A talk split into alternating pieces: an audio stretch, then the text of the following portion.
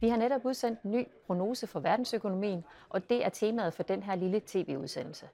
Indtil videre så har 2023 faktisk budt på overraskende robuste økonomier rundt omkring i verden, og det skyldes altså især de stærke arbejdsmarkeder, det kraftige fald i energipriserne, men også Kinas øh, genåbning har spillet en vigtig rolle.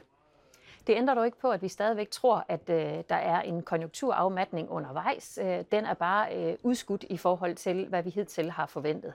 Og den her konjunkturafmatning, det hænger altså især sammen med det store reallønsfald, som den høje inflation har skabt, og så de kraftige renteforhøjelser fra centralbankerne. Og vi har faktisk ikke lavet de store ændringer i vores øh, prognose den her gang, og det betyder altså, at øh, det overordnede billede stadigvæk indebærer en mild amerikansk recession, der bare kommer en smule senere, end vi ellers øh, havde forventet, og så stagnation i øvre området, mens Kina er i gang med et genåbnings-comeback. Når vi så kigger lidt nærmere ned i, hvad der er, der driver, jamen så har vi faktisk set et stort skifte i øh, økonomierne øh, efter øh, coronatiden, hvor efterspørgselen er på vej væk fra varer og over imod serviceydelser i stedet for. Og selvom vi så øh, nu heldigvis er i den situation, at de her store forsyningskædeproblemer i, øh, i verdensøkonomien, de endelig er løst, og at vi har fået energipriserne ned, jamen, så ser vi faktisk stadigvæk, at industrien er under pres på grund af det her skifte væk fra øh, varerne, mens øh, servicesektoren derimod klarer sig betydeligt bedre. Og her spiller forbrugernes øh, appetit på oplevelser altså stadigvæk en vigtig rolle.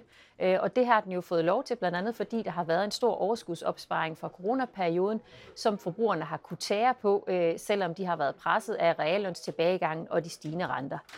Øhm, og den her store efterspørgsel efter serviceydelser, den spiller også en vigtig rolle for øh, arbejdsmarkederne, fordi servicesektoren generelt er mere øh, arbejdskrafttung, end øh, industrien er. Og konsekvensen af de her stærke arbejdsmarkeder med rekordlav øh, ledighed øh, og tiltagende lønvækst, jamen det er jo altså også, øh, at der er et pres opad stadigvæk øh, på den, øh, det underliggende inflationsbillede. Øh, og det øger altså risikoen for, at inflationen kommer til at bide sig fast på for høje øh, niveauer, især øh, omkring øh, servicepriserne. Men det ændrer ikke på, at vi stadigvæk forventer, at den samlede inflation kommer til at falde ganske markant her i løbet af de øh, kommende måneder, øh, især på grund af de her kraftige fald i øh, energipriserne.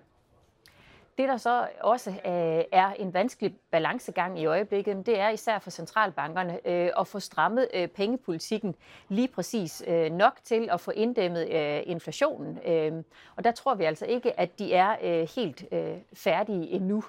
Øh, og det er altså en svær øh, øvelse for centralbankerne at få doseret de her stramninger rigtigt, øh, fordi de øh, virker med en forsinkelse på helt op til et til to år. Øh, og det betyder altså, at de famler lidt i blinde.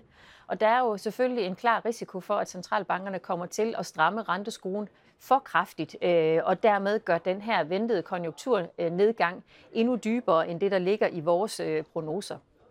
Omvendt må vi også erkende, at hvis ikke arbejdsmarkedet øh, især øh, reagerer, som, jo, øh, som vi også øh, indregner i prognosen, jamen så kan øh, centralbankerne faktisk blive tvunget til enten at fortsætte renteforhøjelserne endnu længere end det, vi forventer, øh, eller i hvert fald øh, at gøre rentepausen øh, endnu længere i et forsøg på at sikre sig, at inflationen kommer helt øh, på pas.